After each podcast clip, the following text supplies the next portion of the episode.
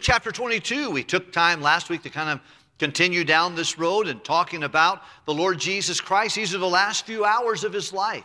He is getting ready to go to the cross. And, and of course, the synoptic books means noptic or optic means to see, and uh, sin means the same. They see it, the, they, see it, uh, they see it the same.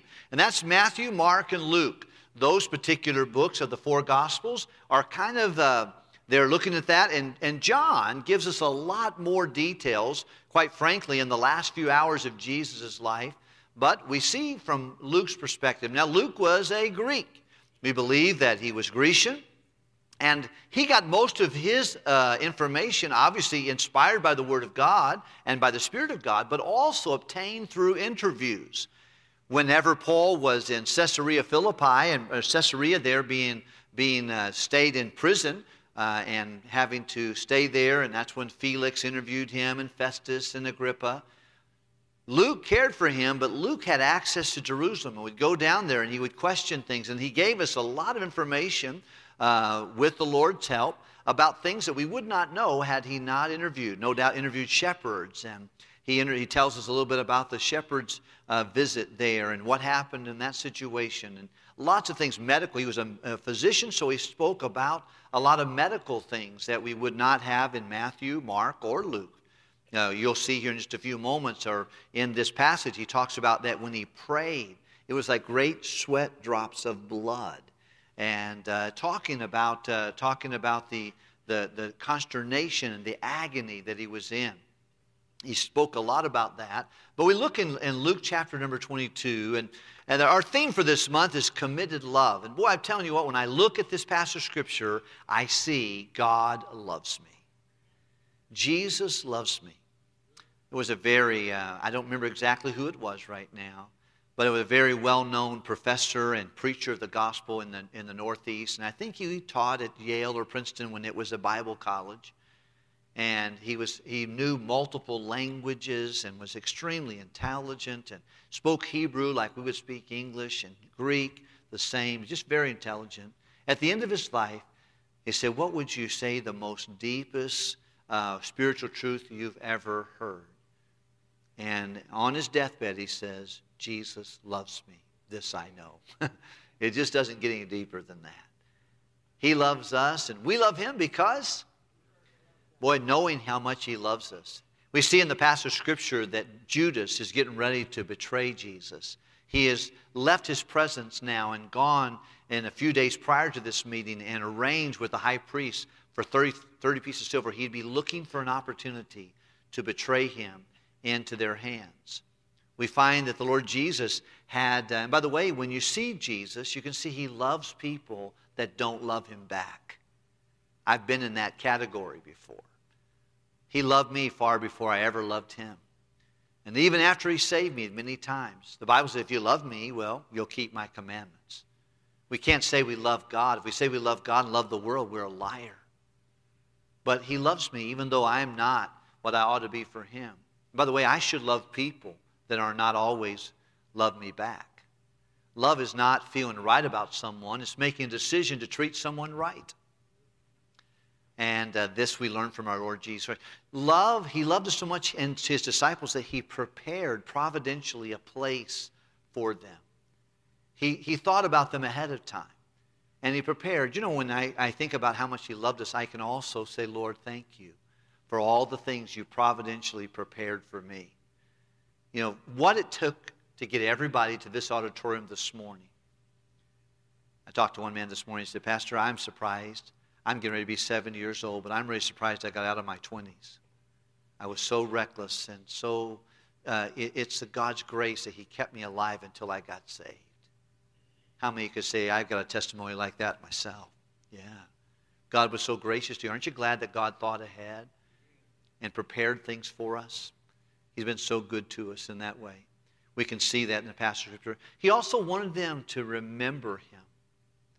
He wanted him to remember him. And he says, You know, well, I'm going to break this bread, and it's going to be a testimony and a reminder to you that my body is going to be broken for you. We're going to drink the grape juice out of this cup. Both the bread was without yeast and the juice was without fermentation, a type of sin. Yeast is a type of sin. And that's what makes bread rise, and that's what makes alcohol ferment. He said, We're going to drink this, this juice, but I want this juice to be a reminder that I'm getting ready to spill my blood for you. And we won't really eat this in the same way personally until one day after I come back for you in my kingdom.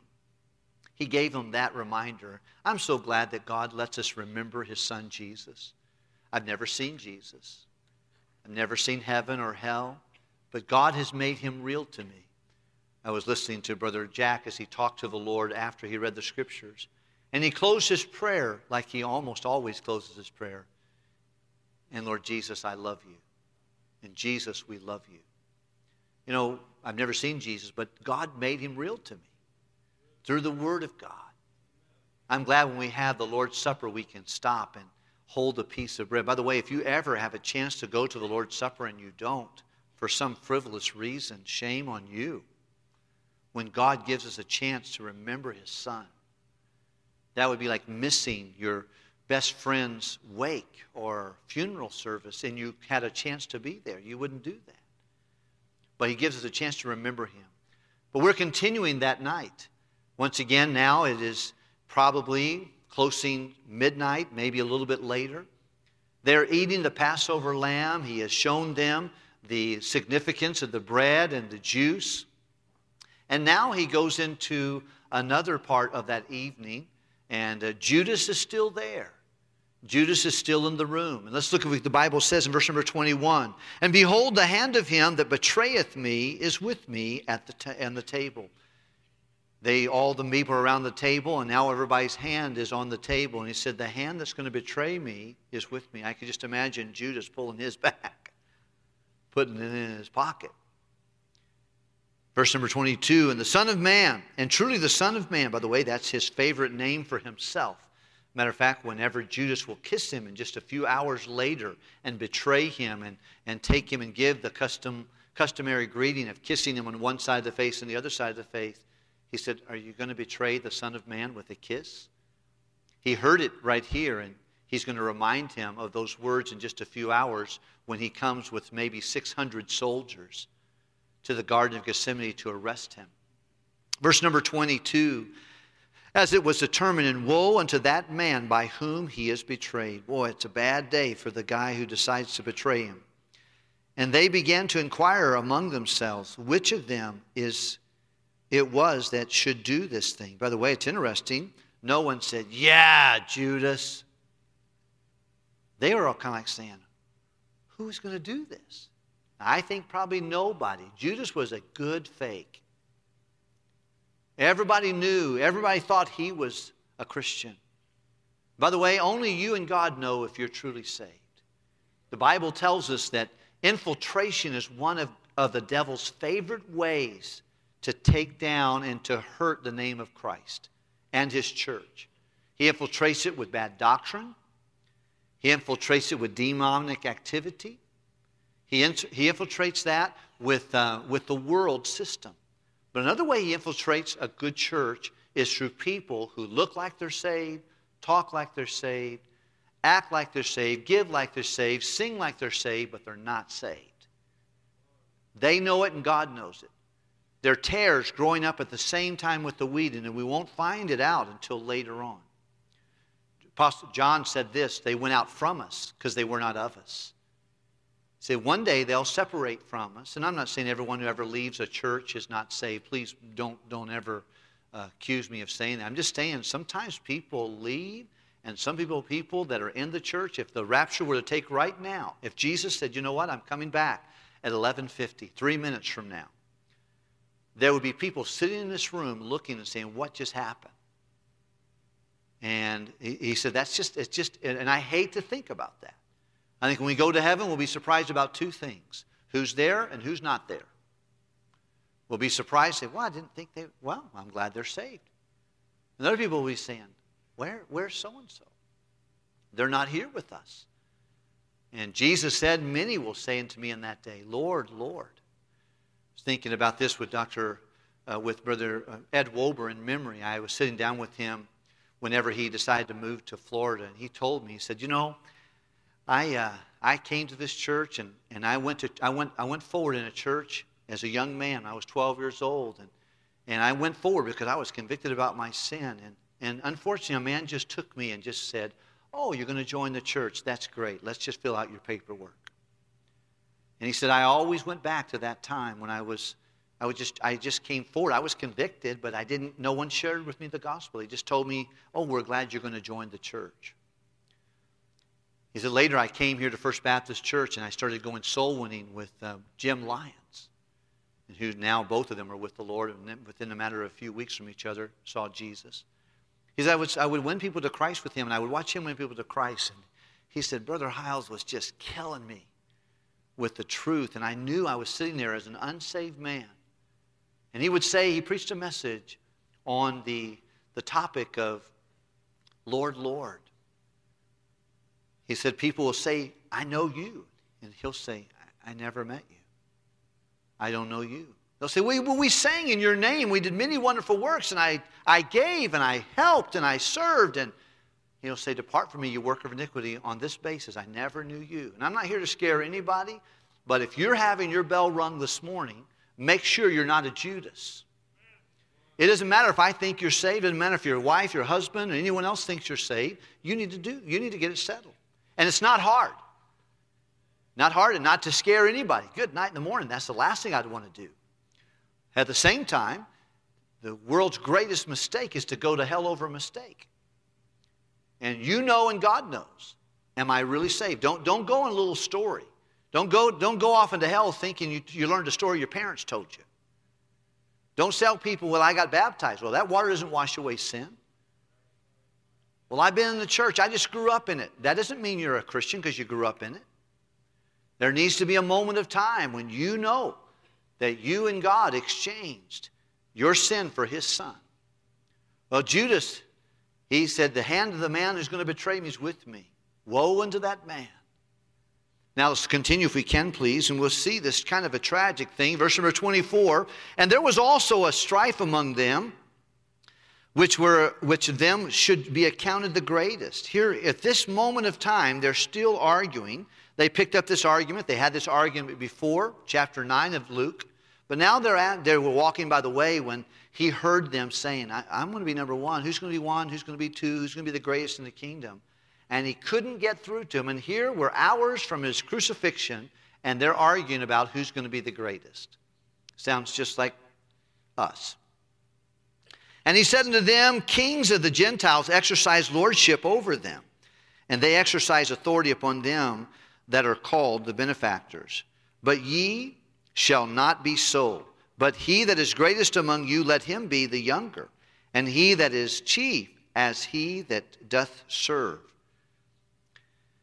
And whether he is greater that sitteth in meat, or he that, that, uh, that serveth, is not he that sitteth at meat, but I am among you as he that serveth. Ye are they which have continued with me in my temptations. And I appoint you to the kingdom. There is a time when there will be recognition for faithfulness and works and love for me, as my Father appointed me, that you may eat and drink at my table in the kingdom and sit on thrones judging the tribes of Israel. And of course, the book of Revelation talks about that. But he said, Look, right now, it's a time of service. It's not a time of, of jockeying for position. Don't worry about who's the greatest. Don't compare yourself among yourselves. That's, that's foolish. He said, Right now is a time where everybody puts, takes off their bib and puts on their apron and say, What can I do with the Lord? And what is my role? And what can I do? I was speaking to someone the other day, and they, they, they texted me something that's just as though, like, my life is over, I have nothing to live for. And basically, a bad thing had come to their plight and difficulties. I'm in a dark place. I have no purpose. And I thought to myself, this guy is saved. He's baptized. He's been called to the Lord. And just because he doesn't have the same position he used to have, he feels like his life is over. You know, there's all of us have something we can do for Jesus.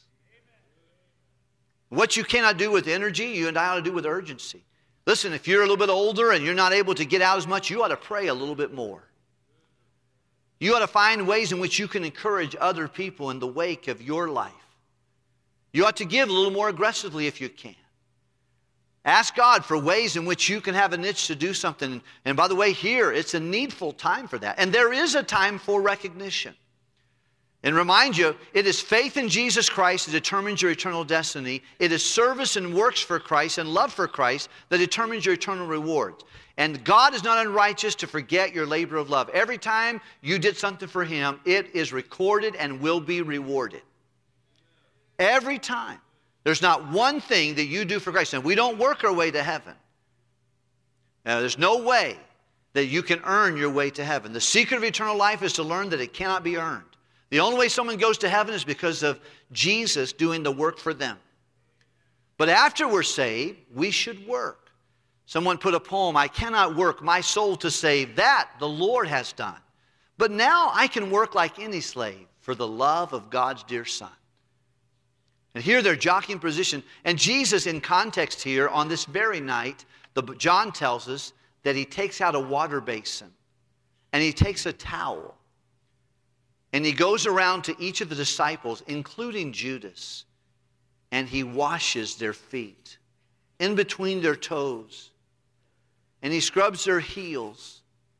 And then he takes a towel and he, he girds himself with a towel and he washes their, ta- their feet. To demonstrate, look, this is not the time to be a taker. This is the time to be a giver. This is not the time to be served. This is the time to serve. This is not the time to wonder when you're going to get this position or when someone's going to recognize your work or when they're going to really pat you on the back. That's all futuristic. And he's teaching. By the way, this is what Jesus says before he dies. Anytime I've watched numbers of people transition from this life into the next, but if someone says something at the end of their life, I remember it and it was important. This is what Jesus is saying just prior, just hours. 24 hours from now, he will not be alive. By the next day, between noon and 3 o'clock, he will be, he will already have, have uh, given up the ghost. So these are just a few hours before, and he's telling them, listen, guys, not a time to jockey for position. It's not a time to take, it's a time to give. And that other time will be rewarded later in the kingdom. And he tells these guys specifically in the, to be rulers at, with the Lord Jesus in his kingdom, especially over the Jewish nation. Let's look at the next verse if we can, please. Verse number 31. Would you read it with me, everybody? And the Lord.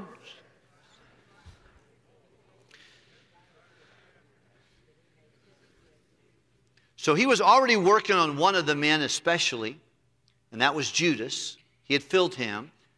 And now he turns to Simon. He says, Simon, Simon. Now, it's kind of interesting. Eight to ten times in the Bible, when God speaks, he will say the same person's name back to back. Like Abraham, Abraham. Moses, Moses. Samuel, Samuel. And each time they respond and say, Here am I. It's, it would be like your mother saying your middle name, I think. When your mother says your middle name, you better say, I'm here. what do you need? He says their name back to back. In the New Testament, Jesus says it. You might remember this one Martha, Martha. Jerusalem, Jerusalem. When Saul was on his way to Damascus, Saul, Saul, why persecutest thou me? And here he says, Simon, Simon. That's his old name. By now they've been calling him Peter, but now he says Simon, Simon. And I'm sure everybody listened to that moment. Luke wasn't there, but he, he somebody remembered that whole situation. The Spirit of God confirmed in his heart to put that in, on the Holy Writ. He said, Simon, Simon, Satan hath desired thee to sift you like wheat. That means to beat you to a pulp. He wants to deal with you, break you up. He's trying to break up your faith, Simon. But then it's a beautiful thing. He said, But I have prayed for thee, that thy faith fail not. We see that he loves us so much that he intercedes for us. Look, if we can, please, at verse 32. But I have prayed for thee, thy faith fail not. And when thou art converted, strengthen thy brethren. And then Simon said, He said unto him, Lord, I am ready to go with thee, both into prison and to death. We find here that Simon gets the attention. And by the way, all the disciples will be pushed to their spiritual limits in the next few hours. Matter of fact, Luke will tell us one of the reasons they fell asleep in the Garden of Gethsemane is because they were, they were overwhelmed with sorrow. Sometimes when people are really sorry, all they want to do is sleep. It gives them a numbing effect to, to get rid of that. They were, you know, sometimes we think about they were just tired. They were tired, no doubt. When Jesus was arrested, it was probably somewhere around 3 o'clock in the morning, 2 o'clock in the morning in Gethsemane. They'd been up all day and had enjoyed a large meal with the Passover. The instruction they had, lots of dynamic things. Their mind were doing mental gymnastics, no doubt, with all the things they were hearing. There'd been a little bit of strife and argument who's going to be first, and Jesus set that straight. And then he looks into Simon's eyes and says, Simon, Simon, Satan's after you. And once again, Satan would know that, that, that, uh, that Peter was going to be greatly used. He would know about Pentecost. In just a few weeks, he would preach, and 3,000 people would get saved at one time. He didn't know about Cornelius in Acts chapter 10. He didn't know about the leadership and the love in 1 Peter and 2 Peter that he would write. And boy, I'm glad I had those two books of the Bible. But he knew that Peter was special. And Jesus, he saw him spend a lot of time with Peter, James, and John. Peter being the mouthpiece of the early church, and James being the first one to be killed by Herod, the first martyr of the disciples, and John, the last one that would live into AD 90 and beyond. So Jesus took those three and he spent extra time with them. And, and Jesus says, Simon, Simon, Satan's going to try to break you up, mess with you. But I prayed for you. And I'm praying that your faith does not fail. And I tell you, friends, I'm no Jesus. But I oftentimes pray that for our people. We have a little statement we sometimes say here all of us, all the way. Everybody finishing their faith. I think what, what, what Paul said in 2 Timothy chapter 4 I have fought a good fight. I've finished my course. I have what? Kept the faith. 1 Timothy chapter 4, verse 1, the Spirit speaketh expressly that in latter days some will depart from the faith. They'll stop being faithful. Well, I'm so glad that Peter didn't stop being faithful. He was tried and he failed. We can see later in this passage of Scripture that when he finishes, denying the Lord Jesus Christ, it was an opportunity for eye contact between Jesus and Peter. And that moment broke him. And I don't know where he went. I don't know if he went out to the Garden of Gethsemane. I don't know where he went, but he wept bitterly. And you know, Peter's a great, great example of someone who can fail and not be a failure. Failure is an event, it's not a person. If you mess up, fess up. Confess, forsake. Let God help you with that. And Peter, boy, I like Peter because I'm a mess up. We're all a bunch of dirt pots, and some of us got more dirt in our pot than somebody else, but we all got the issues. We all got problems. And Peter was one who, who, who, who was very familiar with the taste of shoe leather. He would put his foot in his mouth continually. And when you put your foot in your mouth and when you mess up, do what Peter did weep bitterly.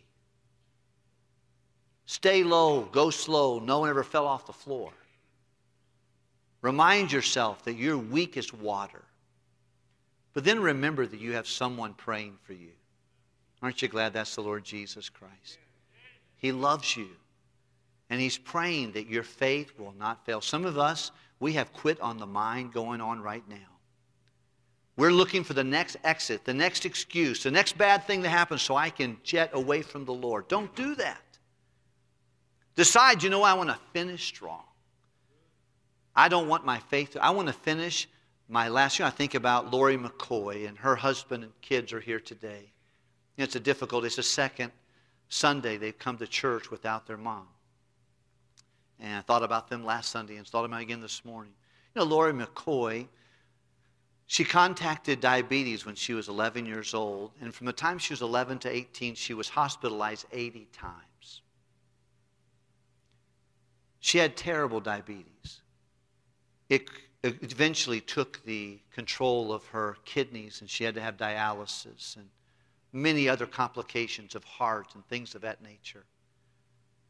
But there must have been 225 people stuffed into a small mortuary not too far away from here to remember a lady who finished well. She wasn't all that in a bag of chips.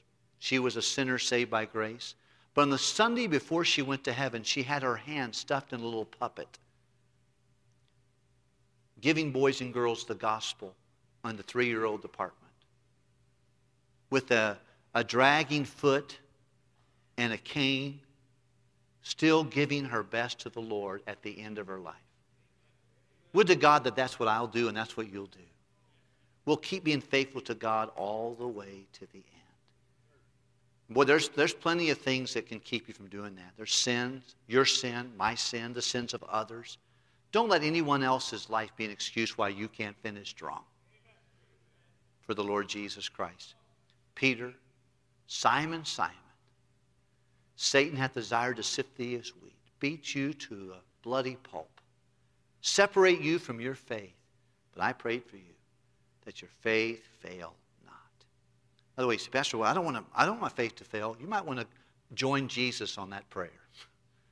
Say, God, help me to keep my faith all the way to the end. Trusting you until I see you. Let's pray together. Can we please? With